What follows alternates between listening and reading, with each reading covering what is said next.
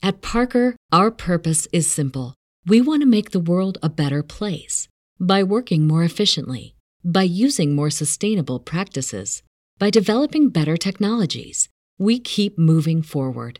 With each new idea, innovation, and partnership, we're one step closer to fulfilling our purpose every single day. To find out more, visit parker.com/purpose. Parker, engineering your success.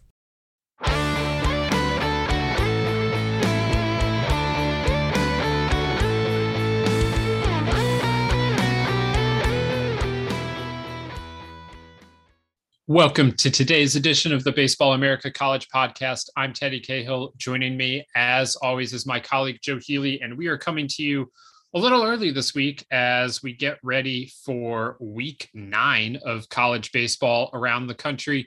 Uh, and because this weekend is Easter weekend, several of these series are starting a day early. And so we are coming to you here on the podcast a day early to make sure you you have time to to get ready uh, for the weekend uh, of college baseball. A busy one, as usual, now that we're into conference play and rapidly approaching May and uh, the stretch run, but not quite there yet, but still a, a good weekend. A lot of big series around the country. You've got a top 25 showdown in the SEC West with LSU visiting Arkansas. You've got Florida State and Louisville uh, in a another top 25 matchup. A big one out of the Pac 12, Stanford and UCLA. Uh, we're going to get to all of that and more here on today's edition of the podcast. Uh, now, Joe, we're coming to you, coming to the listeners early. We're also recording early. That means that all of the midweek stuff has not shaken out yet, and typically it has. But uh, already this week, we had some some breaking news uh, as BYU coach Mike Littlewood resigned on Monday, citing personal reasons, and uh, no further information on that one. But Mike Littlewood uh, spent a decade as a head coach at his alma mater, and uh, you know did a did a really good job with the Cougars. Uh, and now in the middle of the year with BYU at six and six overall in the WCC and coming off of a sweep of Santa Clara, uh, BYU is uh, now under the direction of associate head coach Trent Pratt. Interestingly enough, when we when we finished recording the last episode, we were talking about when we were going to record this one, and and one of the things that we were like, well, you know, it might be a little bit quicker paced episode because we know we're not going to have any news because there just won't be time for it, and yet here we are. Um, but yeah, just a surprising surprising bit of news here, and certainly um, with no further information, hope everything is is okay for all parties involved there. Um, and it's an interesting time for BYU baseball because uh, on a few fronts, and I, and I made sure to get out there and, and make sure to be clear about the most important thing is that because it was cited as personal reasons, you're just you hope, um, you know, everybody involved here is is do, is doing well, and and in whatever it is. Because I'm going to quickly move on to kind of the transaction side of it, which is that it's an interesting time in BYU baseball to be having this change uh, on a couple of fronts. One is that obviously BYU, as you noted in the coaching changes tracker, which people can go to baseballamerica.com and read to get caught up on the openings that were many of which are we're still looking at, you know, we'll go into the offseason looking to fill. But you mentioned that they're going to the uh, the Big 12 here in a couple of years. And while it is a slightly diluted version of the Big 12 without Texas and Oklahoma, it is still a big step up in terms of competition for BYU. And how does that change, if at all, kind of the way they look at this at this coaching search? I think in some ways it will, and in some ways it won't. We can certainly dig into that a little more as, as time goes on. Um, so there's that. It, there's also the fact that BYU has been a pretty successful program in recent years, but I think it's also fair to say that the talent has at times outpaced the results there. They've had some, it seems like they're kind of on a roller coaster where they, they have good years followed by kind of confoundingly bad years. And they've kind of been a little bit up and down and there hasn't been the regional appearances we would have thought. And there was a near miss in 2019 for regionals and maybe we look at it differently if they get in there. But either way it's a talented program uh, a lot of talent there and coach littlewood deserves a lot of credit for bringing that there. It just felt like a program that couldn't quite get over the hump um, but it, i think it also showed just kind of the latent potential in byu especially now that they're joining a major conference It made regionals in 2017. That was their first appearance since 2002. I think there was also a near miss in 16. Um, so there was they they have been good uh, in in recent years, really competitive in the WCC, uh, and they're I mean they're not terribly far off first place now. I think they're three games behind Gonzaga, and if you just say, well, okay, Gonzaga is far and away right now the the class of the program, like they're not far behind the rest of the pack there at all. They're they're very much uh, in the mix to make the WCC tournament, which is now six teams. That was announced uh, last week that they have expanded from four to six. Uh, so I would kind of expect BYU to certainly would have expected BYU to make the tournament before Monday's announcement. Still, probably would expect them to to finish in the top six there in the WCC, and you know then we'll just see what happens. Uh, in the long run, in terms of replacements, BYU as a um, you know institution of the Church of Latter Day Saints does things slightly uniquely if you look at the way that they go about coaching searches um, specifically you know i mean they, have done enough football coaching searches in recent times i think that you can kind of look at the way those have gone down uh, so we'll we'll have to to wait and see on that one um, but yeah as as they prepare to go into the big 12 this whoever the new coach is will be the one leading the way there. And uh, obviously, it's a step up to go from the WCC to the Big 12, and and uh, it's a big big time for the program. Uh, and, and, now, whoever the new coach will be, it, it's going to be about trying to trying to build on what Mike Littlewood was able to do over the last decade. All right. So with that news, uh, Joe, let's uh, let's move on to uh, to the games at hand this weekend. And you know what? Let's start out west. Uh, I am very intrigued by this one. It's uh, Stanford visiting UCLA, two teams we have ranked in the top 15. Uh, the Pac 12 has already kind of separated itself into uh, five contending teams, five teams that look like they're regional teams, and then the rest of the conference. These are two of the teams that are contending and look like regional teams. And so anytime any of those those teams match up the rest of the season, it's going to be a big deal. And this is uh, this is a big deal in LA. Uh, the Bruins coming in uh, very hot of, of, late. Stanford has uh, has heated up as well after a slow start, and uh, should be a really well pitched matchup. UCLA is uh, in, in, the top of the country in terms of ERA, but uh, Stanford, while they're like a full run behind UCLA in terms of team ERA, they are number two in the Pac 12. So I expect this to be a well pitched series and uh, just a well played series overall uh, out in Westwood.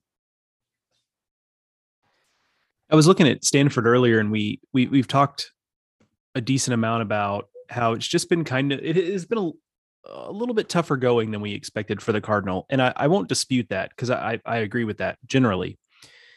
But I, I look at their record. I was kind of just scrolling their schedule today, and I had not realized that they haven't played a midweek game since the month of February, and that was on a Monday. So like, but it, it spiritually it's a midweek game. Um, I guess they played one last week. Pardon me, against St. Mary's. But point being, they and went lost. a month basically. Yes, they went basically a month without a midweek game.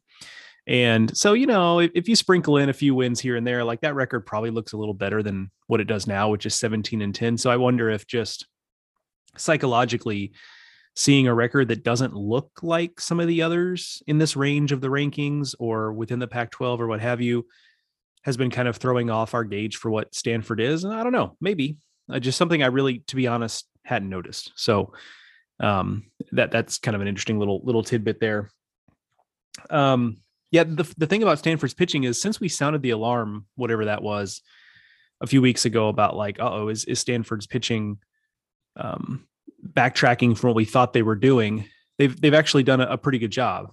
Um, you know, Alex Williams obviously has has stepped up in a big way and been um, kind of what they looked for him to be as a guy at the front of the rotation. Quinn Matthews now they're they're still using him in really pretty interesting ways in terms of using him in relief or longer relief outings. And it seems like week week to week, we're not going to know exactly what to expect out of him.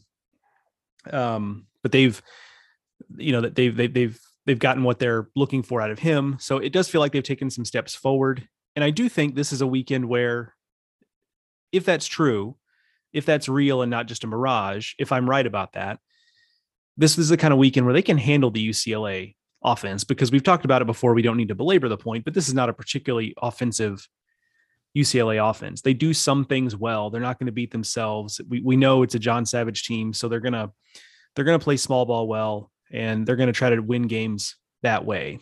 They do have a handful of guys that, that can beat you offensively. By and large, this is an offense you can work around if you're pitching well. And so to me, that's kind of that's kind of the thing here. If Stanford's pitching improvement um, over the last, I don't know, let's call it a month or so, is kind of what we think it is, or what I think it is at least. I think this is an offense they can handle. That feels like the matchup to me that, that is going to be key here. Yeah, I, I um I'm very interested to see how UCLA over the next month just kind of handles month month plus, I guess now, how these young UCLA players handle the the pressure that's going to come from being a part of a Pac-12 title race if they are going to be a part of it. And I, I, think that starts this week. Obviously, to this point, they've they've done very well, but you also kind of wonder about freshman walls and all, all the rest of that. Um, and uh, the the Stanford team is a little more experienced. Obviously, they were in Omaha last year. Does that give them an edge?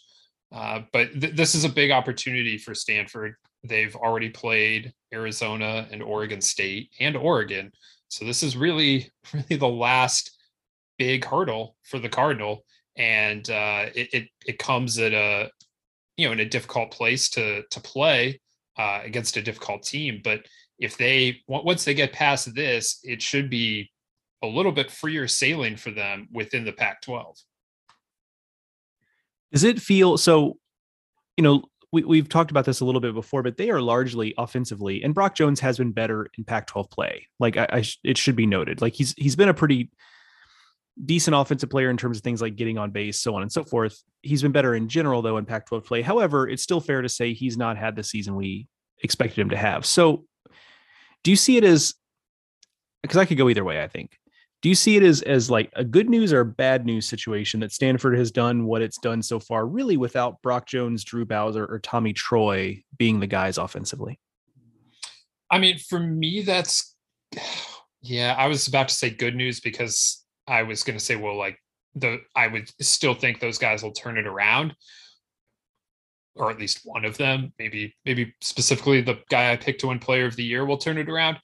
But yeah, on the other hand, Stanford has played 27 games. They're halfway through the season. They are what they are, probably in in many respects so maybe it's just bad that those guys are struggling to to the extent that they they have um, so i guess maybe that's the answer i will land on with the the hope obviously that that they do show improvement that they are able to make the eventual step forward but but for now i think i'll land on it's uh it's bad news for the cardinal yeah, I mean, I think I think that's where I land. If if the question is asked two or three weeks ago, it's probably a different answer, just because you've got more time, more runway to kind of get them going. And um, if it is a guy, though, I would point to Brock Jones, not just because he's been a little bit better of late, but also just because you know he's always done he's he's done a good job all year taking walks, and it's clear that he's not. He probably could have done a lot more swinging, and his strikeout rate would have skyrocketed, and maybe he hit a few more home runs or, or whatever. Um, but he hasn't done that necessarily. And so I do think there's positives for the fact that he's probably actually not been all that bad. He's probably just getting pitched pretty well and pitched pretty carefully. And so maybe that is a sign that hey, you know what? Maybe he maybe he's okay and then maybe as as pitchers make mistakes as the season goes on, maybe he'll be able to capitalize. You know, I don't know, but it, that is a tricky little thing because that is where Stanford has been. And if it weren't for guys like Carter Graham and, and Brett Barrera, like I shudder to think where where the Stanford offense would would be um, you mentioned uh, or we've talked about you know UCLA being being hot and they've done it in a very like UCLA way. Their last seven games have been decided by one run and they're six and one. Um, if that's not like a UCLA stat, I don't really know what is. Um, that's just kind of kind of what UCLA UCLA does. And the, the big question with them is because they've been so solid the first two days of the weekend, and they really had been solid all weekend on the mound before Thatcher Hurd went down but you know, Jake Brooks and, and Mac Rajcic have been have been really good, and I think Rajcic's an important piece of that because as a converted reliever, you just never quite know if that's going to take because we hadn't seen it from him. He was kind of a, a short reliever last year, um, but that is that has taken.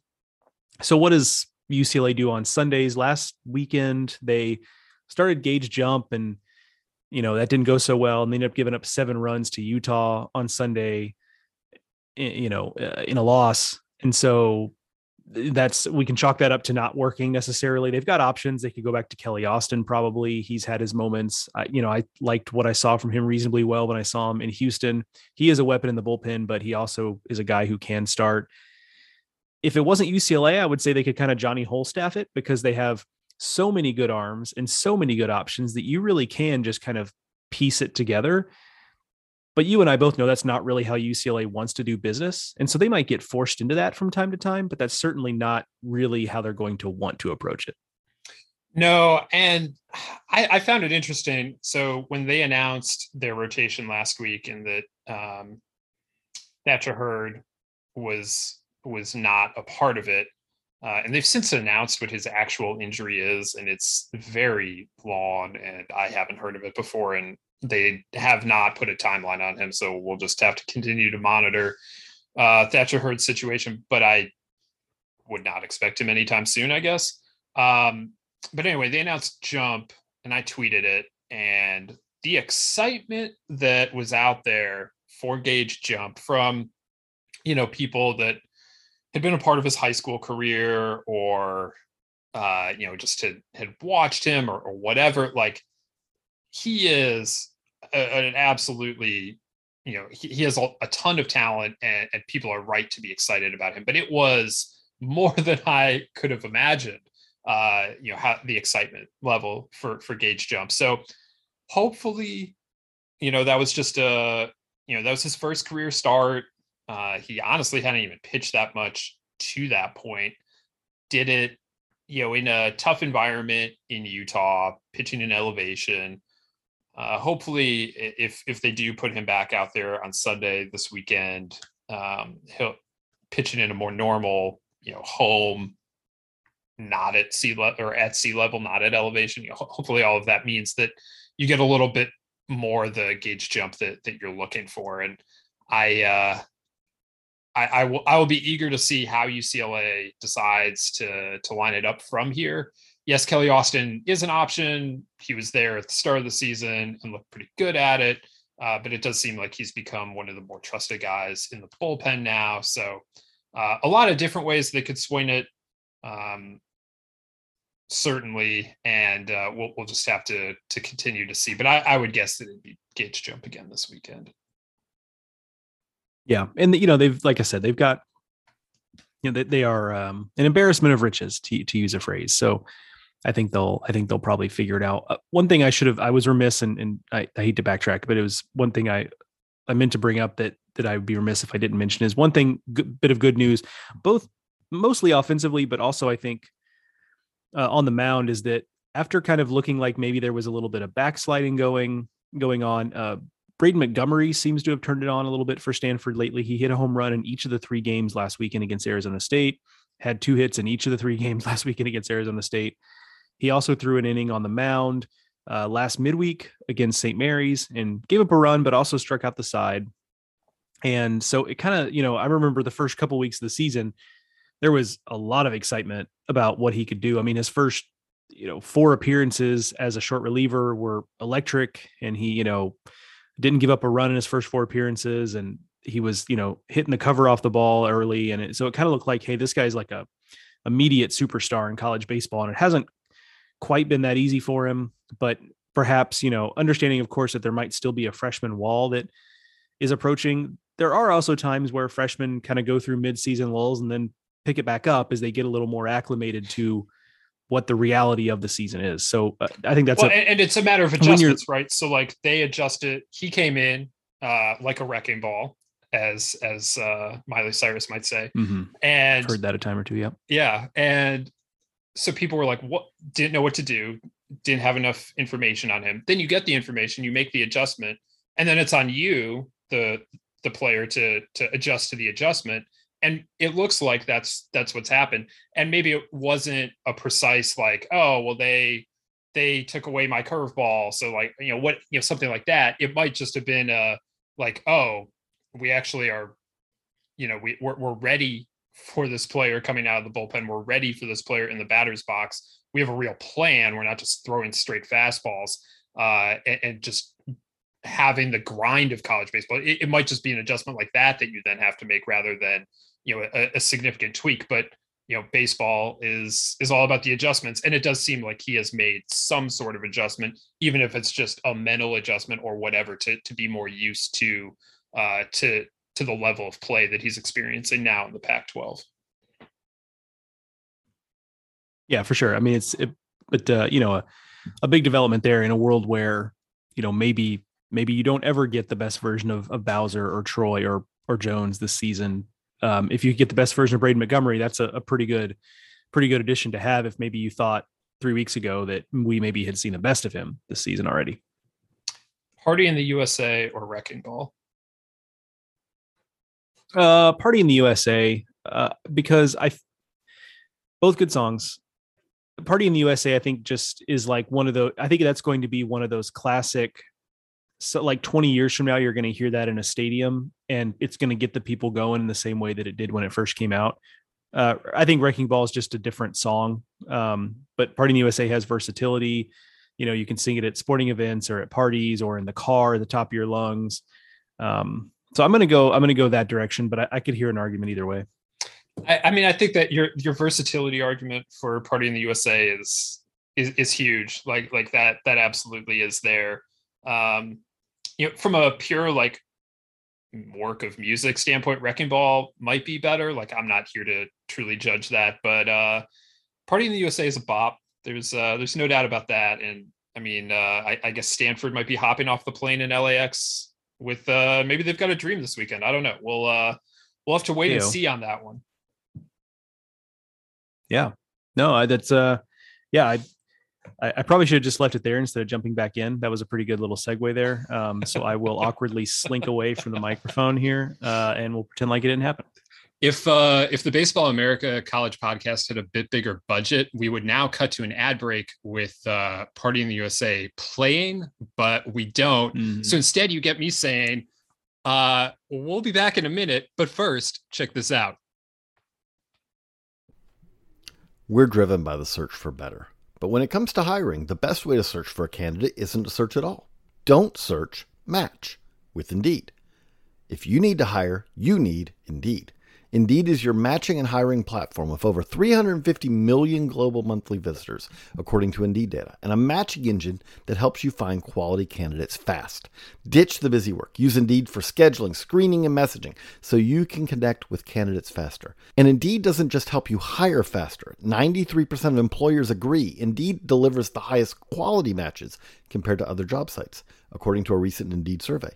What I love about using Indeed is how it does a lot of that organizational work for me. I can sort through candidates, I can respond to them, I can schedule interviews all through Indeed.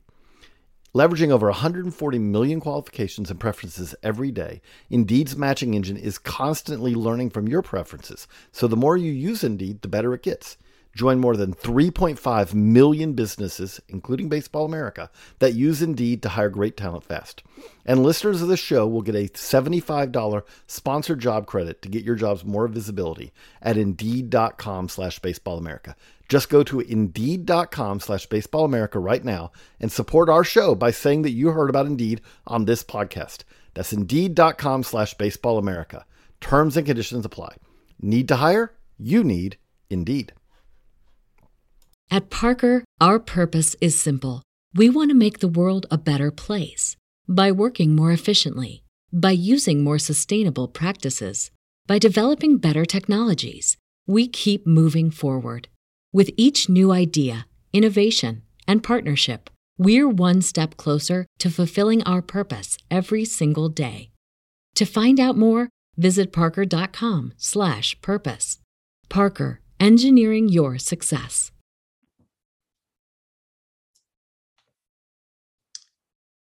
All right, Joe. Let's uh let's flip coasts and uh let let's uh let's well, I guess they're not really on the coast. Well, let's go to Fayetteville. I got nothing. We're, not going to any coast. The the people of Arkansas do not want to be known as as the East Coast. Uh, so let's uh, let, let's go to the Central Time Zone, where it's LSU taking on Arkansas in Fayetteville. This is like every series in the SEC West, apparently at this point, four for first place in the SEC West. Arkansas has a game edge on uh, three other teams in the in the division. One of them is LSU. Arkansas coming off of a series loss at Florida. That was its first series loss of the year. LSU coming off of a big sweep on the road in Starkville. Uh, so LSU now now with the really difficult double of Starkville and Fayetteville in back-to-back weekends. We'll uh, we'll find out a lot, I think, about what what LSU is made of. Uh, LSU's road schedule in the SEC, as a side note, has been brutal. They were also in Gainesville already this year, uh, just uh, incredible. But they they won the series in Gainesville. They swept in Starkville. Now they're going to Baum-Walker. Yeah, that's um, you know not easy, as they would say. Um, I think for LSU, it's you mentioned it being a good opportunity. I think that's exactly right. Like I think this is a series where if LSU can come out and play well and win this series, I think it kind of gets LSU to something back like what we kind of thought this team would be, right? It's still it's not a team it's still not a team without questions and without concerns, but uh, a team that is overcoming them to win games. And I think we thought that's ultimately what they would be.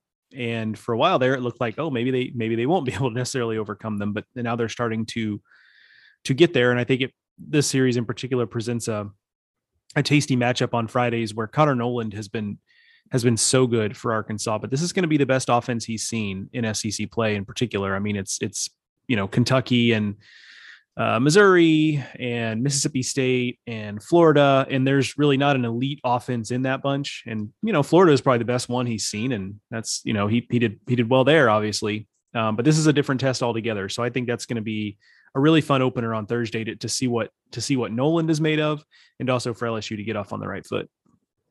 Yeah, I think that's a, a great point, and you know, just the way Noland has pitched this year has been mean, you talked about where would Stanford be without the development of some guys offensively, considering the the struggles of, of some experienced guys.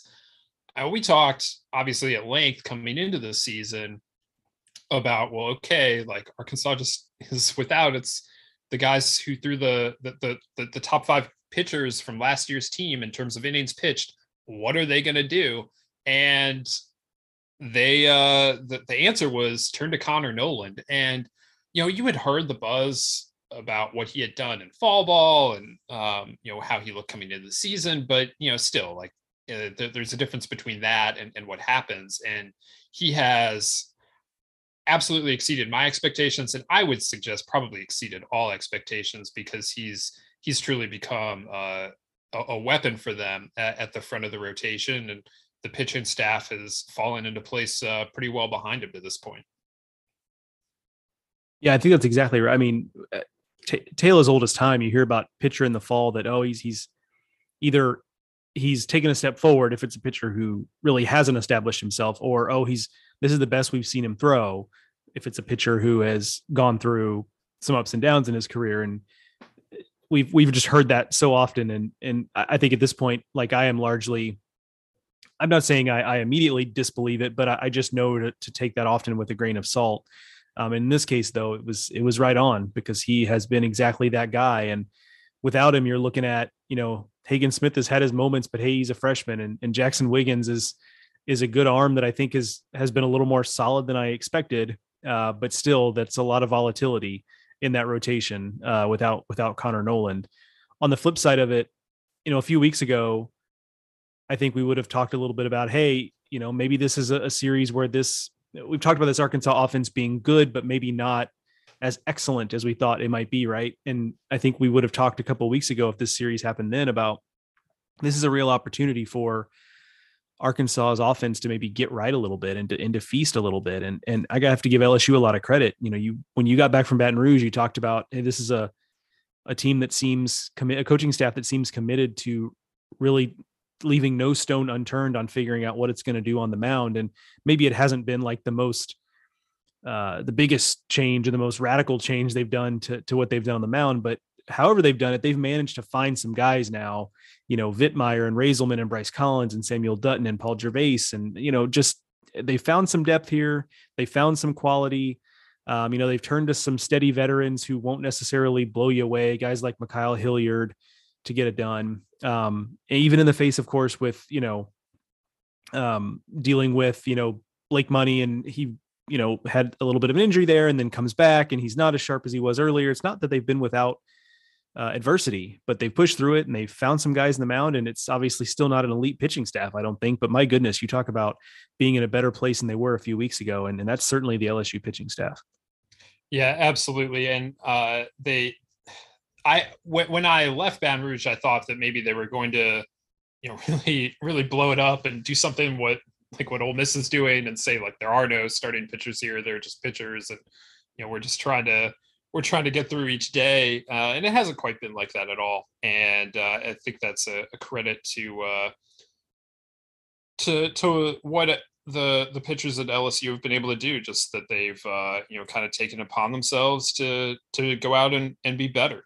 Um, one thing I am interested here is uh, defensively.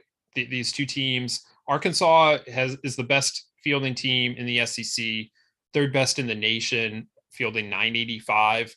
Uh, LSU is not that. And I do feel like LSU has been a bit better of late in terms of of fielding. Um, I, I, think the numbers bear that out too, but there's still nobody's going to confuse them with Arkansas's infield. And you know, so does does that impact this weekend? Maybe it will, maybe it won't. But uh, that is an area where Arkansas has the edge, and um, you know that if if you're going to get, you do not want to give Arkansas free bases, whether we're talking about walks, errors, hit by pitch, you know, whatever. That you cannot afford to give Arkansas extra bases or extra outs, and so that is something that I think LSU uh, has to be pretty careful of this weekend.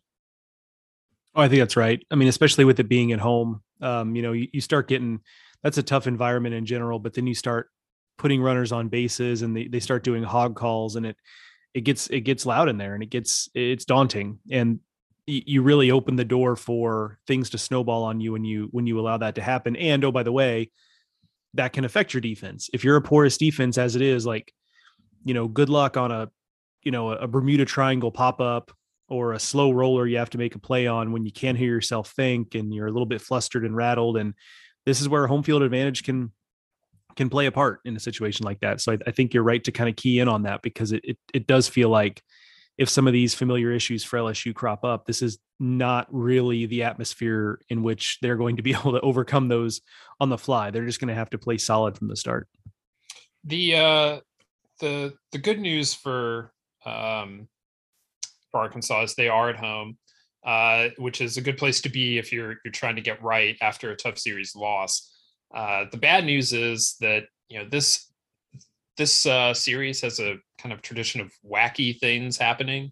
Uh, this was the Rally Possum series several years ago, and just weird things happen in LSU, Arkansas, and you know, so we'll uh, we'll see if any of those things uh, you know rear their head this weekend. But I I, I am very interested in this one, and you know, the SEC West race has has tightened considerably in a way that I didn't see coming. Uh, you know, the two Mississippi schools are the ones that have fallen off the pace. Everyone else is is right there, uh, hanging together, and every one of these is going to be significant going down the stretch.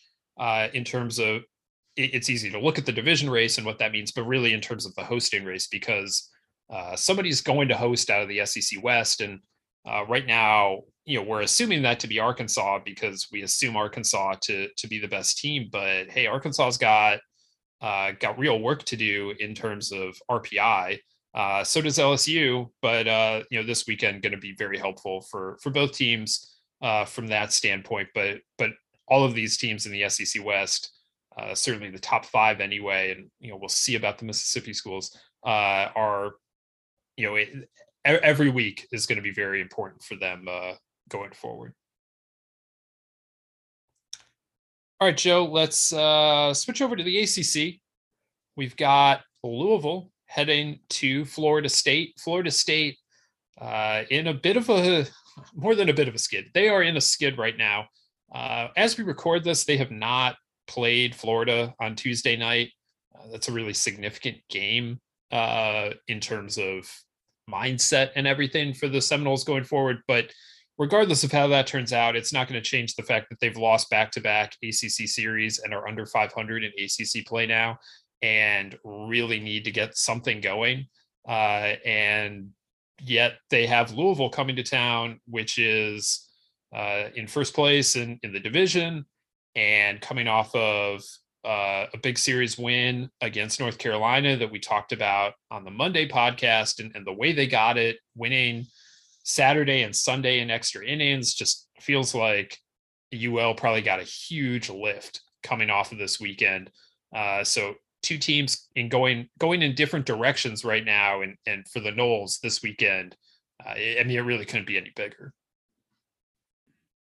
Yeah, they would. I mean, if they had their druthers, they would love probably nothing more right now than to be able to flip this Louisville series for either of you know the next two ACC series they have, which is you know Clemson or Boston College. And no disrespect to those teams, but those are just uh, on paper easier series at this point. Um, instead, they they kind of they, they get Louisville, which is coming off a, an emotional series win, and I don't know if you're looking for an optimistic view, maybe that that was draining. Who knows? But the moral of the story is the bottom line for Florida State is they're just the thing that we all looked at with this team that was going to potentially make them an Omaha team and a national title contender is their pitching staff, and it just has not been the same as of late. Um, you know, it seems like one every weekend they get one of the kind of stereotypically good starts from their starters, and the other two have been a little bit less so the last couple of weekends. Um, and, and Ross Dunn on Sundays, who I wrote on th- at uh, three strikes, uh, I don't know, a month ago now, three weeks ago now, wasn't that long ago, was statistically just as good in a lot of ways as Messick and Hubbard. And that has not been the case. He's been really wearing it on Sundays and a team that you know, was right up there with the national leaders in terms of team ERA. I just did some scrolling. They're now 36th in the country. Team ERA, I guess, technically tied for 35th in the country uh, in team ERA. So yeah, they've certainly taken a dive there. Team ERA, you can extend really far, and the NCAA. Well, I guess that's true. I guess that's that's fair enough. They they find themselves nestled neatly between Elon and VCU, uh, a couple spots behind Oklahoma State. Um, so that's kind of what's happening here, and that seems to be. I don't really want to boil it down to too fine a point necessarily because you know series and games have multitudes but i think that's what it is right i mean i think we kind of know what this fsu offense is they have nice pieces that they can put together really good offensive games but if, if florida state doesn't pitch better than they have the last couple of weekends especially against a good louisville offense like it's just going to be tough to win this series louisville is averaging 9.8 runs per game the entire series comes down to is the Florida State pitching staff that we saw early in the season going to show up or not? And if they do uh, against this Louisville offense, I mean that that's that's fantastic. You know that that would really seem to indicate that Florida State's back on track. Um, but boy, do they have their work cut out for them. And it's not like they have pitched poorly against bad offenses. Uh, you know, they're coming off of a weekend in Atlanta facing the Georgia Tech offense, which is a really difficult thing to do, and you're doing it on the road. But it's not getting any easier against this Louisville offense. You do have the benefit of sleeping in your own bed, but uh, if Florida State's going to win this weekend, it needs Parker Messick and it needs Bryce Hubbard to step up on Friday and Saturday. And look, Louisville's not unbeatable. Pittsburgh beat them two weeks ago. North Carolina uh, really should have won, potentially even swept the series in Louisville last weekend. Neither Pitt nor UNC have the talent on the mound that Florida State does, but Florida State is going to need to pitch at you know close to the top of its game if it's going to going to take this series. The phrase um they get to sleep in their own beds like obviously that's meant as much as anything else metaphorically because it's not just the bed it's like the comforts of your own home and familiarity and, and all that kind of stuff. But I generally find sometimes now it depends. Like it, hotel beds are more variable, right? Like, um, but I I sometimes sleep better in hotel beds. I got to be well, honest. So like if, thing, if you've like, got a really good one. ignore what you do now because you know what you do today you know your your sleeping habits are different than they were as a college kid.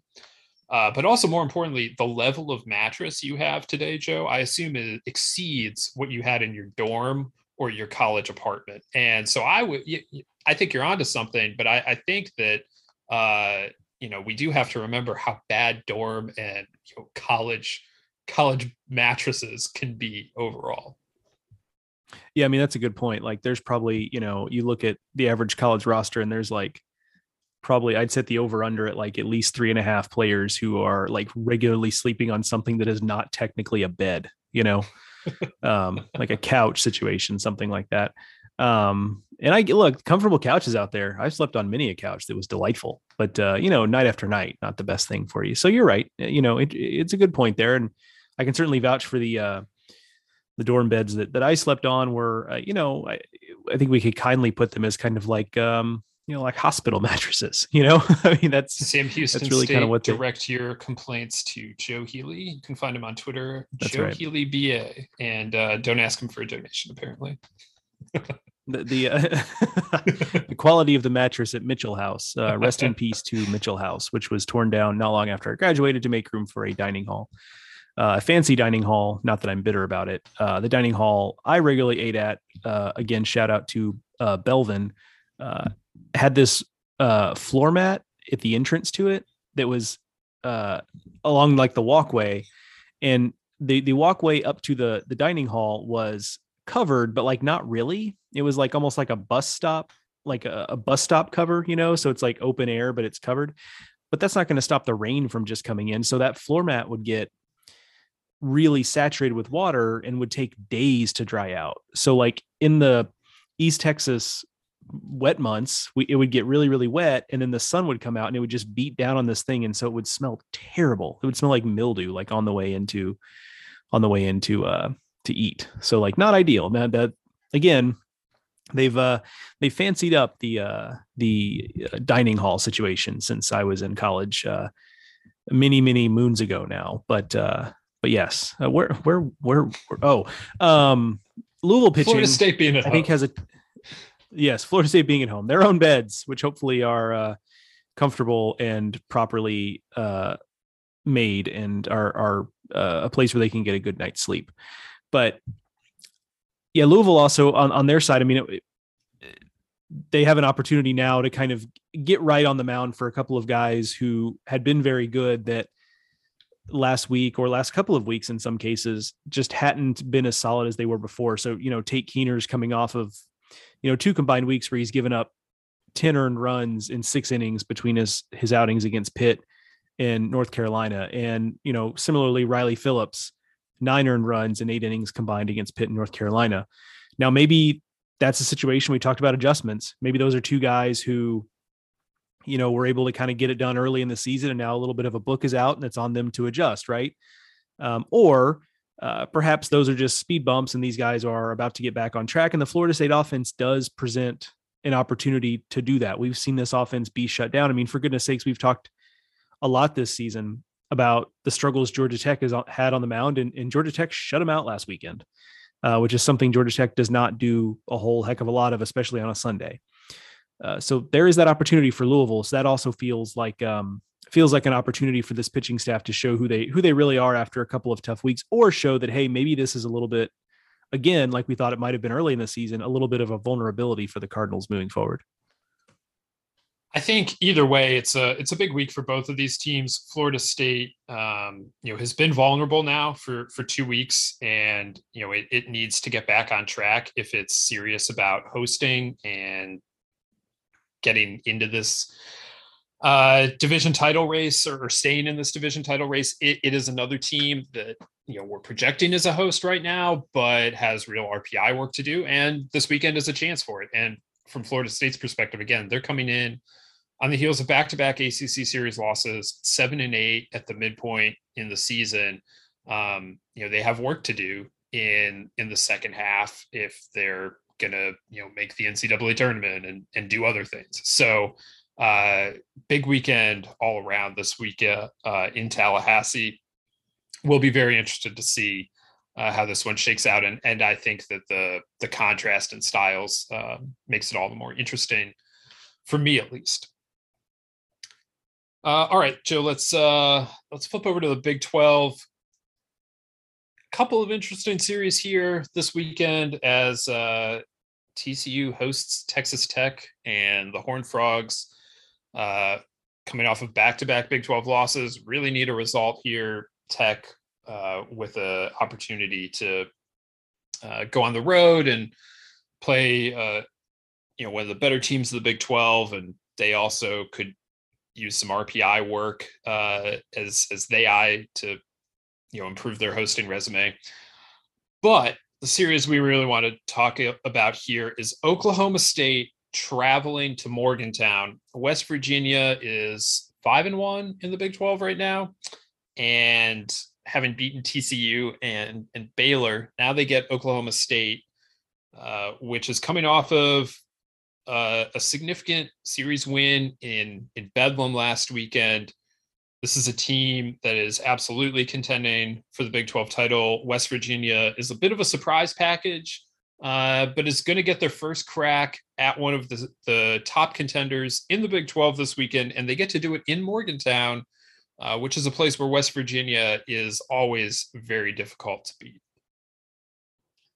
Yeah, and it looked like we had the. I watched a little bit of especially the opener last weekend because it started early before a lot of stuff had happened. But West Virginia and Baylor, it looks like they had the old, you know, kind of the extra home field advantage in places like Morgantown. And I, I don't mean this as a pejorative. Uh, I truly mean this, where it was just cold and damp and gray, and um, that can be an advantage because those guys are kind of just used to that weather. That's just the reality, right? And so you're a team like Baylor from Central Texas, and you know it's a little bit warmer there right now and probably a little bit sunnier and um, to ha- so to have to go to Morgantown, a tough place to play, and there's a lot of stuff that goes into that, right? I mean, getting to Morgantown is a chore in and of itself. I think I heard on the broadcast they fly into Pittsburgh and go down to Morgantown. I don't know how far that is, but um, I know it's not right next door. So there is there's all that stuff that kind of goes into it that makes that a tough a tough trip. And before talking about the on-field thing, I was going to talk about just how important what West Virginia has already done is to making them a postseason team because they've essentially won the last two weekends toss-up series. Uh, you know, and you could even call TCU less than a toss-up series because it was on the road. But you know, those are teams occupying a somewhat similar space in the Big 12, at least on paper. But they win that series and then they sweep Baylor uh, at home last weekend, so they're five and one against you know, two teams that kind of had similar aspirations coming into the season. And so if you're WVU, WVU, you're sitting in a pretty good place where, you know, sure you're going to have opportunity series against Oklahoma State, Texas Tech the weekend after that, Texas later this season. But they've still got series against Kansas and Kansas State, and those are going to be schools that WVU is is going to expect to win series against, and another toss-up series against Oklahoma. And so you're very quickly looking at the Mountaineers and, and kind of looking at it and saying, at this point, they're going to have to probably drop some games they're not expected to drop. And look, could that or maybe will that happen? Like, you know, probably, but they are in a good position in the driver's seat where they really do control, to use a phrase I don't like. I just don't know what else, what their phrase to use here. They do kind of control their own destiny in terms of you've done enough work now. If you just really win the games you should win in the Big 12, like you're you're going to be a postseason team. And for a WVU team that's still pretty young and still learning how to win and last year just didn't have a very good year like that's i think that's a pretty good place to be I, I definitely agree. West virginia at this point is almost going to have to try not to make the ncaa tournament. And uh, you know it just feels like it, more often than not lately west virginia is is in this mix. It would be their third trip if they do make it to regionals in five years five seasons. And uh, i mean that that's that's really impressive. And, and randy mazey always has his team ready to play uh, down the stretch, and and even in the years where they haven't made it, I feel like they always make noise in the Big 12 tournament. They're they are a pesky team, and that's what West or what Oklahoma State is going to have to deal with this weekend. Like not on the macro level, just on the on the actual micro level. If you look at Oklahoma State, you say like this is the more talented team. This is the team that you know has done all all the all the great things so far this season. You know, they they're the ones that that just uh, went out and, and won a tough series against Oklahoma. They've gone on the road in one series. They, they've done what, what you need to see Oklahoma State do. And yet, uh, I ex- fully expect this weekend to be a very, very difficult one for for the Pokes. Yeah, I mean, the, the, being pesky is probably just the right way to put it. And I think this, I mean, and I think this West Virginia team is is exactly that type of team, and I think they're they're pretty fun. I mean, it's a team that's stolen 102 bases. They're athletic. They defend pretty well. Austin Davis and Victor Scott are, are very good defenders in the outfield. Tevin Tucker is a very good defender on the infield, and he frankly has to be because he's hitting 157. I mean, he does steal some bases, so he gives you some value there. But he's he's not in there for the bat. He's in there to defend, and um, so they are kind of a, a fun little team to watch. And I, I shouldn't say fun little team because that does sound like a pejorative. They're they're just a fun team to watch, and they, uh, you know, I talked about them still being pretty young, and it really is outside of guys like Davis and Scott who are having nice years. It it is a lot of young hitters who are just having breakout years or who have broken out right away in their careers. McGwire Holbrook is a sophomore. Braden Barry's a sophomore. JJ Wetherholt is a freshman. Grant Hussey's another highly touted freshman. He got off to a pretty strong start. He's been scuffling as of late, but he's talented enough that you know you're kind of just waiting on him maybe to find another gear this season. It seems like that's been a theme of this podcast is kind of talking about, hey, what can we expect from these these young players who have maybe hit downturns? You know, he's another one to think about, but it's it's just a team that's going to keep their foot on the gas all weekend, and that's just that is really really hard to play against, especially if you if you scuffle a little bit, or if if you start chasing runs, or if you get frustrated, or if the weather sucks, or whatever it is. Those types of teams are just really tough to play for and uh, play against, I should say. And WVU's in a position where they're good enough to win the series straight up, but when you add the being at home and playing the style of play that they have, um, adds another layer onto it. It's just going to be a tough, tough weekend for the Cowboys. I think uh, probably looking at a, a, series where runs are kind of at a premium here, and if uh, if however you are able to your Oklahoma State is able to get the offense going, I, I think that would be indicative of Oklahoma State winning this series. Uh, but you know, we talked about how good Oklahoma State's bullpen has been. Um, you know, I, we know that the rotation, all three of the guys uh, that Oklahoma State is going to run out there, what their upside is. West Virginia also very talented on the mound. Uh, you want to don't want to le- try and leave it late because Trey Braithwaite has been very good at the back of games for the Mountaineers. So I, you know, I, I don't know what the weather is, eh, but you know, it, it just feels like the kind of weekend that that you don't want uh you, you don't want to leave it late for either team trying to trying to face those bullpens uh and whatever whatever runs you can get they're they're going to be big runs and I, I both of these teams can uh you know can do some of the the moving of runners the, the stealing of bases so i i think this series has a lot of potential to to be a really fun watch no, no doubt. I, this is a this should be a fun one. Uh, good, good.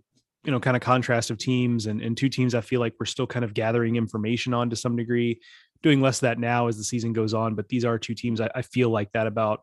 One because WVU has kind of snuck up on us a little bit. I think you know, at least speaking for myself, I was aware of the talent, but just thought, you know, it's probably a year early on them still. Um, you know, but I clearly, I you know, at least to this point, it looks like I've been wrong on that one. With Oklahoma State, it's just that it feels like it's been a while since we've really i mean i guess last year last weekend with bedlam i guess probably qualifies but otherwise it's been a team that we really haven't seen pushed other than last weekend since like the gonzaga series which they got swept in so this is the first time they've really had a tough test back to back in, in a while frankly so i think that's interesting from from that standpoint. One other wvu thing i think worth watching is what they get i assume and we don't know the rotation yet but i assume they and, and also by the way like it just adds a layer to this that series starting on thursday. Teams kind of approach this differently. Some just kind of move it up understanding that you get the extra day of rest the following week because you go back to friday. Some teams kind of choose to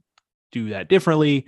We'll see but they have been using jacob watters at the front of the rotation the last couple of weeks um, that went pretty well against tcu it went less well against baylor in the opener um, he was a guy who started off this season in the bullpen. He and Braithwaite were a really good one too. And I think at some point, just kind of looks like they decided we just need to some degree to put our best arms you know, in a position to throw more innings, and that's what they've done with Watters. And so um, this weekend, I think will be big for determining what exactly he can be moving forward. Is he a guy that they can really feel comfortable in continuing with in the rotation, or is maybe, or does maybe he just end up being a reliever and a very good reliever at that, but maybe is he better suited during the stretch run for a bullpen role?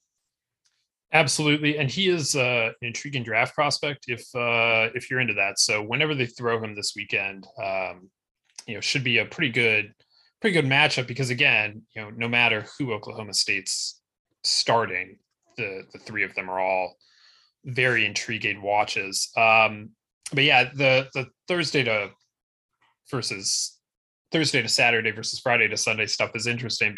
And I, I think if you're like Oklahoma State and you have the defined rotation, you just kind of move them up. If you're a team that's already throwing a TBD out there, no matter no matter how we're doing a weekend, uh, you know, you might say, well, like let's just leave the guy, uh, the Friday guy, the Friday guy, and you know, we'll we'll piecemeal it however piecemeal it on Thursday versus piecemealing it on Sunday. Uh, and then there are the teams that are throwing their best guy on Saturday, and you know, so many different ways to approach this.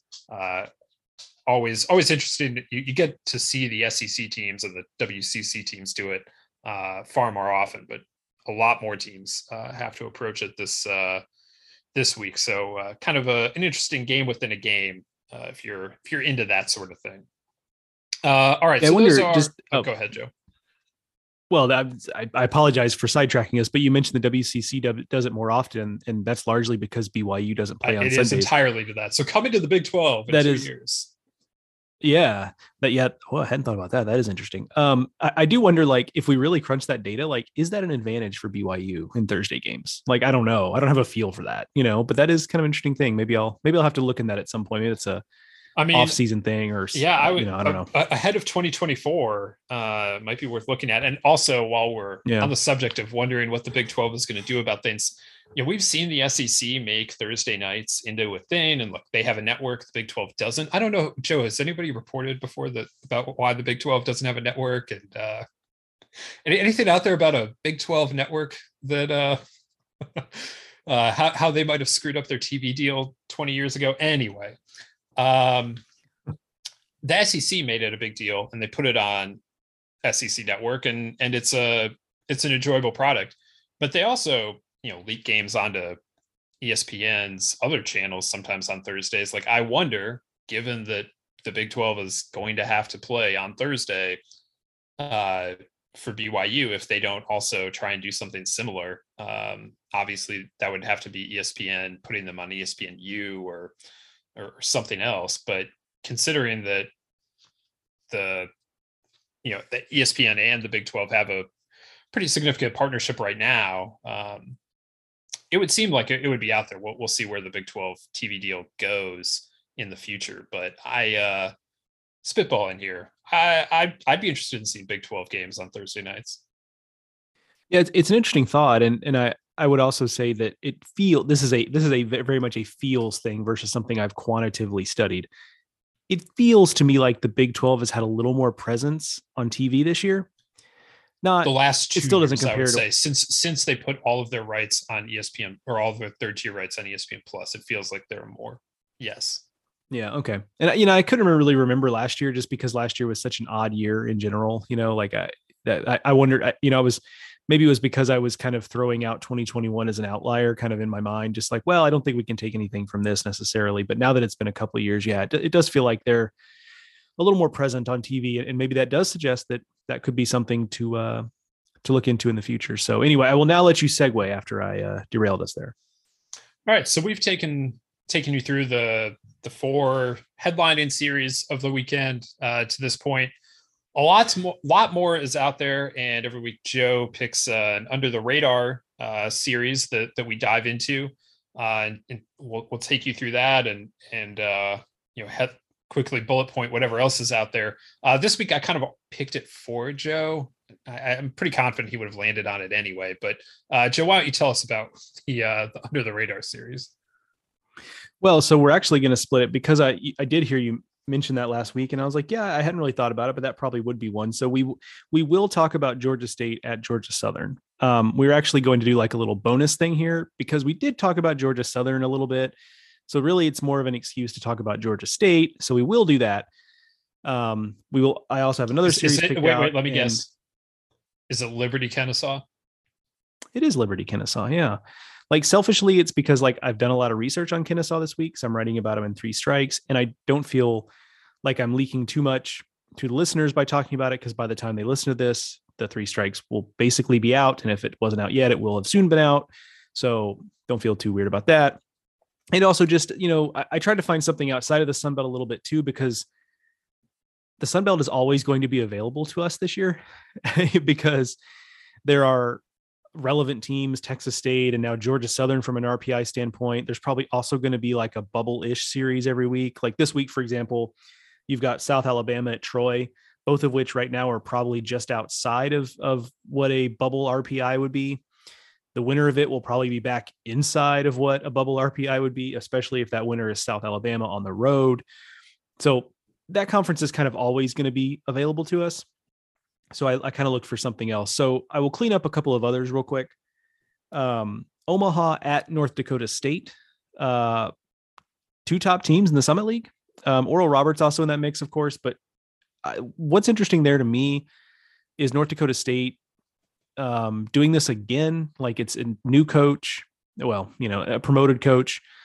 Um, and they lost some guys. Like I kind of expected a little bit of a step back there, but they haven't necessarily had one. I think last year's team was probably a little better in the aggregate, but um, they have continued to compete at the top of the Sun Belt. That's impressive. Also out west, Cal Baptist visiting Grand Canyon.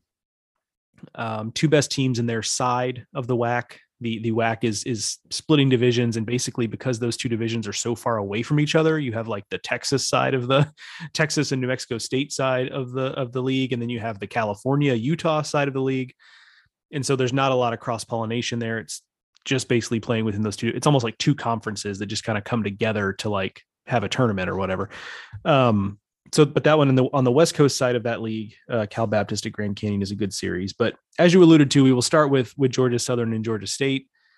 And you know, I have to admit that Georgia State is a phenomenon that I was not really necessarily prepared for, and some of that I think comes from being a little bit burned by them last year, where they played that just like masochistically difficult schedule, and actually like played better than I thought they would in that little stretch and then just completely seemed to run out of gas in conference play. And so I kind of felt a little burned by that. So my expectations were tempered, but um, they're now leading the conference 10 and 2, a game ahead of, of Texas State and a couple games ahead of of everyone else. And I know you've heard some of the same things that I've heard about optimism about that coaching staff doing a really good job there. Um, and it seems like that is starting to bear fruit because don't look now, not only are they leading the conference, but the RPI is good. They play good midweek games. And with the RPI situation being what it is in the Sun Belt, if they're just in a position where if they continue to win games, this is going to be a postseason team. They are 10 and 2 in the Sun Belt. They've not played the top teams, I would say, but they did just sweep Coastal Carolina in Conway. And uh, it's it's heady times uh, for Georgia State. This is Brad Stromdahl's third season uh, as head coach. He previously was an assistant coach there, then like left, and he was a scout, and now he's back as head coach. And if, generally, if you look at the best times in Georgia State baseball, the, he is involved in in some way, and that is definitely definitely true now as as he's leading the team uh, in in first place in uh, in the Sun Belt. This is a huge series. Joe, you kind of pushed me towards Georgia Southern as being the preseason favorite uh, in this conference coming into the year, and then they went out and got swept by Tennessee opening weekend. And at the time, we didn't realize that Tennessee was as good as they were. So, like, not only were they swept, they they were beat pretty bad. I was like, "What did you get me into here, Joe?" Like, I I, I just I, I said this team was going to win the, the Sun Belt, and, and then this happened. But since uh, Georgia Southern has really uh, gotten the the ship right, and they're coming off of a, a massive series win in San Marcos, and uh, now coming back uh, to another huge, huge series in Statesboro. I I mean, I like the Eagles in this, but look, the way the Panthers are playing, I, I don't I don't feel comfortable counting them out of anything right now. And Um, I, I, think their resume needs a little bit of work to to be a postseason resume. They have the raw RPI, but if you look at it, they only have one win against top 50 teams. Um, they're uh, they have a losing record away from home. Uh, there, there are just some underlying things that they're going to need probably to improve. Uh, but to your point, Joe, the the Sun Belt being as good as it is this year just means that if they keep winning Sun Belt games, they're not going to have to worry about that because the the road the the record away from home, the the record against top 50, top 100 teams, uh, it's just naturally going to improve. Yeah, I mean, it's um that's that's the beauty of if you're in a league like this. Last year it was well, it's not even the same as Conference USA last year because Conference USA, as we've discussed a million times, was the have and have nots pretty clearly. But those four teams that were haves in CUSA last year were basically Teflon because they had built up so much RPI equity, to coin that term, I guess. That well, they were Teflon. There wasn't a whole, didn't lose bad games. Exactly. Yeah, they just kind of took care of business, and like the because they were all good in RPI to begin with, they all just kind of you know uh, coasted off each other, and like it worked out the Sun Belt's in a position where you have so few bad losses you can take in conference. You have a few, um, but so far, Arkansas State, for example, is winless. Like, if the Sun Belt wants to be, I mean, two bid seems at this point like I don't want to say a lock because so much good, but it feels that way. And three is what they're really shooting for if they want this to be a good, really good year they need like Arkansas State. I mean, I, I, hate to say it, but they just need them to continue to lose games. Like Appalachian State is taking on water now. Like they need them to continue to lose games. You have to have a defined bottom of this league. Like you really can't have those teams beating the top three or four teams in the league at some point uh, because they're just pesky enough. Um, anyway, yeah, Georgia State or Georgia State. I'm sorry, interesting team. They're built kind of like you might expect an upstart team like this to be built. They're a little more offensive than they are pitching focused. That tends to be kind of the way those things go. Um, you know, they th- it looks like you know just kind of the way it sets up on the mound. They just really are kind of throwing numbers at you. You know, like in terms of they're just going to use a lot of guys, and they've got a lot of guys who have thrown a decent number of innings, and it's going to be a volume play on the mound. But they can swing it, um, and so I'll be I'll be fascinated this season or this, geez, this weekend. I think we'll get a feel for with Georgia State how real is this um, against a team like Georgia Southern that has obviously proved its mettle. Um, just quickly, as like a little parting shot here, um, we will have a similar conversation, although a different conversation about Kennesaw State here momentarily. Looking at Boyd's World's RPI's need, RPI needs report, which for those who don't know, it's a great tool, boydsworld.com, uh, like really an OG in terms of like baseball RPI data, doing it forever.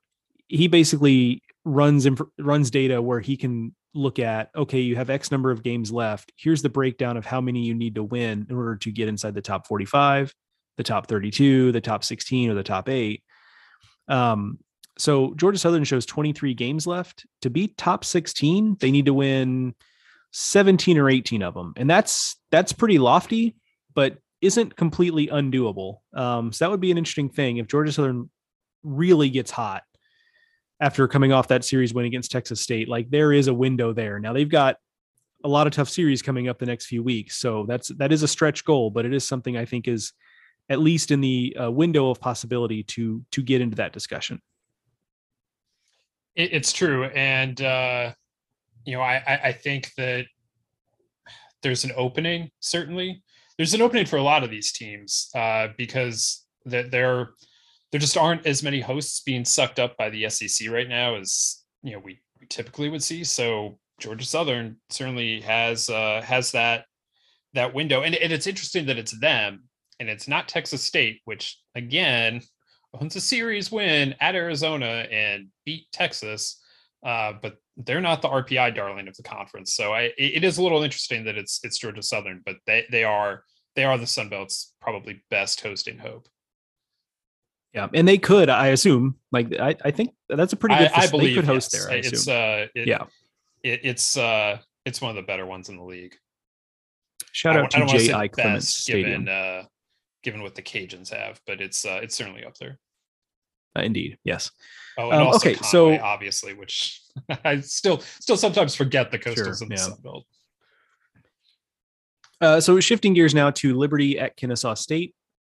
um, the favorite preseason favorite in the ASUN, which is Liberty, against Kennesaw, which has become kind of the darling of the ASUN. Uh, recently swept Stetson last weekend to go to 10 and 2. They lost a series to Gulf Coast two weekends before, but their other three conference series they've swept. Um, so that's how they arrive at, at 10 and 2. I guess we'll just throw it out there to begin with because it really is kind of the most fascinating thing on paper about this is that Kennesaw State's sitting there with a 10 RPI.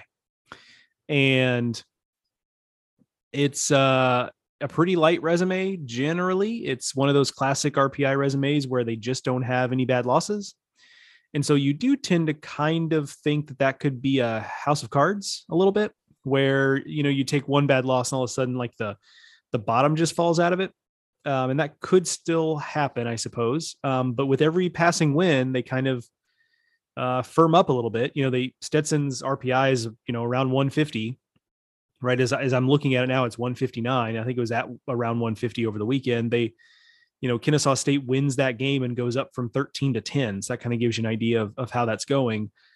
Um, and again, when you look at their needs report, like it is really a stretch for them to get into the top 16. They would have to to really go on a run. I mean, it says, uh, you know, I'm trying to do math on the fly here, which is a dangerous thing for for me, a political science major. But like to get into the top 16, they're looking at having to win like 19, 18 or 19 of 25. That too is a stretch goal, but that's plausible enough that like we might have to to contend with it. And adding a layer of complication on top of it for the Owls is that for three strikes. Um, I talked to their head coach Ryan Coe, and he does not think they could host uh, I and you know he kind of said like I'm not familiar enough with the what would have to go into that. Like I'm actually, I guess maybe because we've done this before, I'm more comfortable saying they I they cannot host there. Like just Ryan looking Coe, at it, like that could not coach, happen. Also from the scouting community, uh, like Brad Stromdahl. Right, exactly. So you know that's probably just from him not having been around it. Now he did coach at Kennesaw before, but they were Division two, and you know it was a different deal. So uh, I they can I can't imagine they can host there. Um, it is Atlanta, the general Atlanta area. I, so I did there's I, I, did some digging here, and uh, okay, let's hear it. Yeah, so the in, in the general Atlanta team. area, you've got two minor league teams, Rome and Gwinnett. Both of them are at home. The Braves, it's interestingly, are on the road during regionals weekend. So if they can work something out with Truist Field, Truist Park, whatever it is, uh maybe that there are also a variety of like it's metro atlanta they're just a bunch of it's it's a baseball hotbed for a reason and so there are a bunch of fields running around there uh lake point complex you know east cobb etc uh but th- there are tournaments generally around those times so i'm not saying they couldn't find a, a a spot for it but it would be hard i think to to put together a bid if they were insisting on on being particularly close. I did not expand my search to Savannah or um, you know I don't know. Uh, obviously, there's uh, you, you know Macon. What what the you know some of those summer ball now former minor league now summer ball uh, stadiums have going on there, but it's Atlanta. You have to believe they probably could find something if they wanted to, but it is also if you're hosting um, off campus, uh, it, it's not an easy thing to do. Yeah, and it's also if they've got a borderline resume, like humans are making these decisions, and if they're like the 16th host and there's like a really strong SEC bid in in the 17 spot, like especially because Kennesaw State could so easily travel to any of those southeastern regional locations, like they could end up getting squeezed just on a logistics piece of it. I mean, I I, I never also... like to indulge those kinds of conspiracy theories. Uh, what I will say is this is a team that has series loss to Troy and UNCW and Florida Gulf Coast already. So you know, well, like... is it? I mean, let me. Well, yes. I mean, fair. Like, you're, you're not going to find like... bit. You're not going to find host resumes with that kind of stuff typically. And, and no like, doubt. look, I, I should note um, that you might you might be listeners saying like, oh, UNCW, they're usually pretty good. RPI north of 100, barely, but RPI north of 100.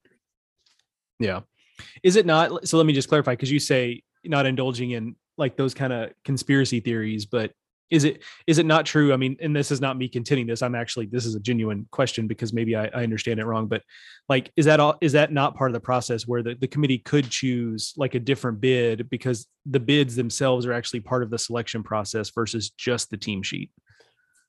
So i don't want to speak out of turn here. I don't know precisely that that has been completely written out but i think that was a thing early in the days of, of, this that they actually cared about that kind of stuff. Uh, now, I believe they have really moved past that. Uh, you do have to show them that you can make this, you know, financially viable and and all the rest of it. Uh, but they're not going to sit there, I don't think, and say, well, like, look, if we just put this in Baton Rouge, um, everyone's going to make a whole bunch more money. Um, and so LSU gets to host, despite the fact that they don't deserve it. Um, they're not going to look at it like that. They they might look at it and say like, is this actually a viable plan? Uh, th- but pretty much everyone is able that, that bothers to bid is able to put together something uh, from from that standpoint.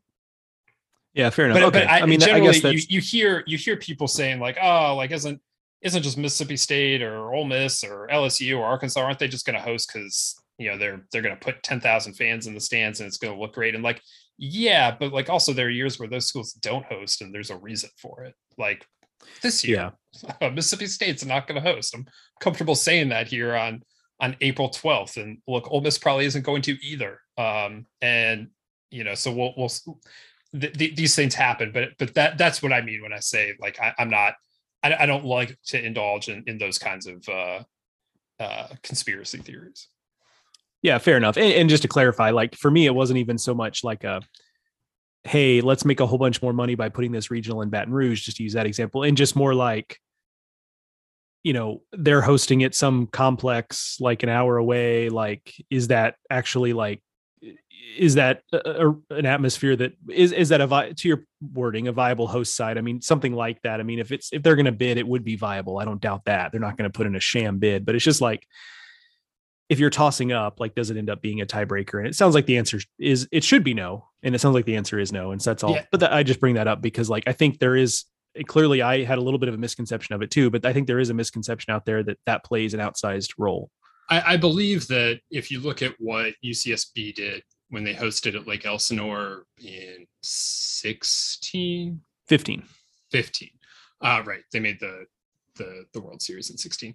Um, that kind of shows that look they don't care as much about that stuff. Like ucsb was allowed to host and, look that for by all accounts that was a great regional well, very well run. Like elsinore did a great job with it but ucsb was allowed to host like an hour off campus and um you know everything was was pretty hunky-dory there. So i, I think that you know it, all, all of this is to say if kennesaw state wants to put something together they can undoubtedly find a way to do it uh, but it's it's going to be complicated, and I would just looking at their resume right now, kind of find it hard to believe that they do it short of them going on a really spectacular second half run. And I don't mean just winning a bunch of series. I mean like we're talking about like what Tennessee has has done in the first half.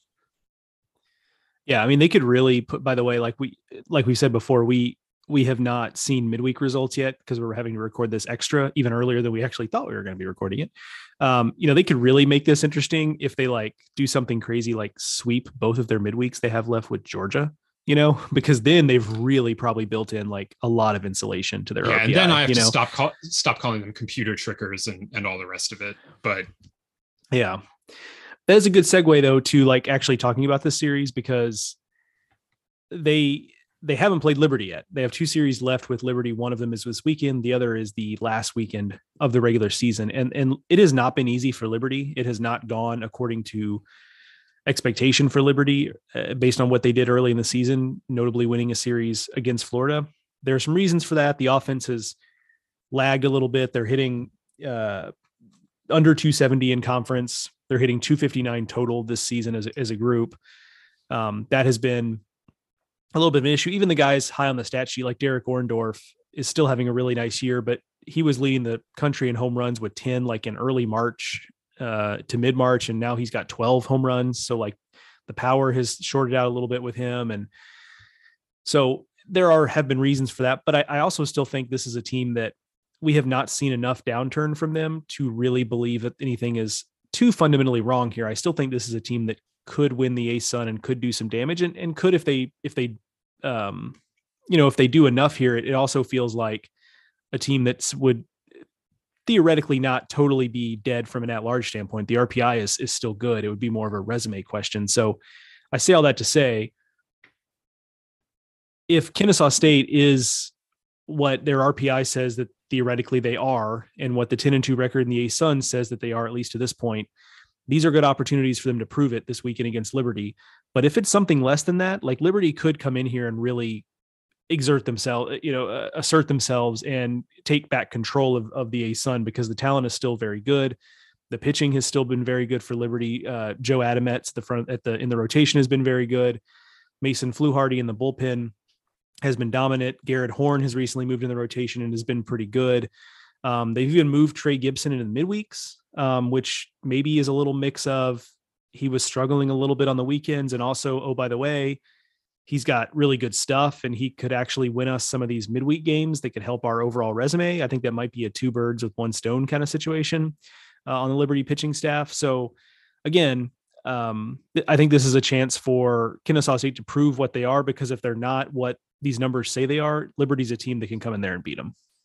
That's absolutely true, and uh, I think it's big that that Kennesaw gets this at home first. I mean, they they eventually have to uh, have to go up to Lynchburg, but I, I think getting this one at home, uh, you know, which is a, a, very comfortable place for the Owls, uh, and I don't just say that because oh, like you know, we can go back to the discussion about sleeping in your own bed. They're 11 and two at home versus 10 and seven on the road. So uh, I think it's huge that uh, Liberty has to come to Kennesaw uh, the first time these two teams play because it gives Kennesaw State a chance to to play on their own terms and to see what Liberty's all about. And then maybe when they go to Lynchburg, they'll be a little more comfortable, and maybe by then they'll be a little better about playing on the road because they are just ten and seven on the road. Uh, they are coming off of a road sweep of Stetson, though, so you know maybe that that that hurdle is already being being uh, you know crossed for for the Owls, but I, I think being being at home is a is a big deal here, and, and for Liberty's sake, uh, you know, this is a team we talked about a lot early in the season. They went out, they beat Florida, they were they ran up in the rankings pretty high. They hit ASUN play, and we thought that they were just kind of roll through this conference again like they did last year. It has not been that easy for them, and a that's a reflection of how good the ASUN is this year that they hit some speed bumps without playing the the other team here that that looks to be so good. Uh, but but I also think that that was probably good for Liberty. Um, they did not do anything that really has torpedoed their at large chances, but they uh, they faced that adversity. They you know they they went through some of these struggles with with a guy like Trey Gibson, and uh, you know now we'll we'll see if they come out the better for it. But this is this is a big weekend for that. Like you said, Joe, this is this is a chance for Liberty to prove that uh, they they hit that adversity and they learned from it because this is going to be a very tough tough series. Yeah if you're scott jackson their coach like you're you're probably enjoying this opportunity to to look at what what you have in front of you and tell your team like look you know we like yes it has not been easy it has not gone like we'd hoped but everything is still in front of us right? Like we could still obviously win the conference. We could still be a regional team. We could be an at-large team still, even though we've we've lost some games and took on some water. And so that's I think that's that's all true. Uh, my parting thing here with Kennesaw State, it's a little bit of what I wrote about in Three Strikes. Kind of interesting the way they built this team. It's kind of a modern college baseball program. I don't know if they really set out to be this. I just think it's a byproduct of the way they went about building it. But you can kind of look at this as kind of what a modern, especially at the mid major level, a modern college baseball program could look like. They are piggybacking starters, and we've seen teams do this before. Shout out VCU. Um, but they are piggybacking starters because that's kind of what they feel like is their best chance to win games. Um, they also took on a bunch of transfers, like from places as obvious as the national champions, Mississippi State. They got Josh Hatcher, who is their best hitter. They've a couple of guys from the D2 ranks, including Cash Young, their leading home run hitter. Uh, they've got a weekend starter from Butler, um, you know, weekend starter from a Division two school in Minnesota. Like they pulled uh, transfers in from everywhere, um, and it's working. And we've seen teams take on a bunch of transfers and it not work before. And so um, you can read in the story about why they feel like maybe they had a little bit of an advantage uh, as a staff in bringing on those transfers. But um, you know, if you talk about a, a, team that has taken advantage of what could be from a transfer standpoint at the mid-major level, because we talk so much about how it could hurt mid-majors. Um, this team, I think, is showing you what you the advantage you can actually have as a mid-major uh, with transfers, and and um, so from that standpoint, I think it's a cool story because I think it can kind of turn the narrative on its head about what the transfer portal does in college baseball.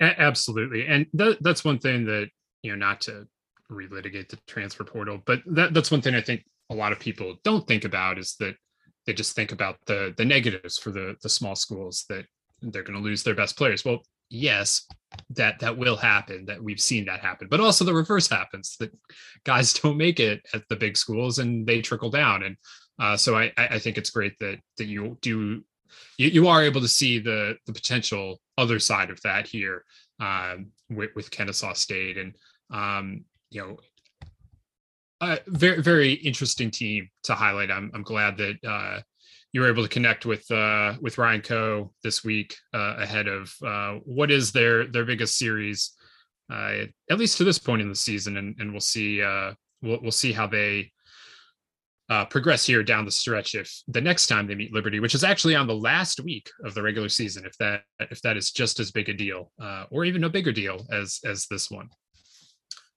All right, that's going to do it for us today on this edition of the Baseball America College Podcast. Very busy weekend around the country. Um, so busy, I guess, that they uh, they're giving us an extra day to the weekend uh, to to deal with it all.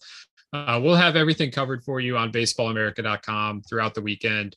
Uh, everything it's moved up today, but but it's all going to be there uh, all weekend long. And you can follow us on Twitter. I'm at Ted Cahill. Joe is at Joe Healy BA. We'll be back here with another edition of the Baseball America College podcast on Monday, wrapping up the weekend.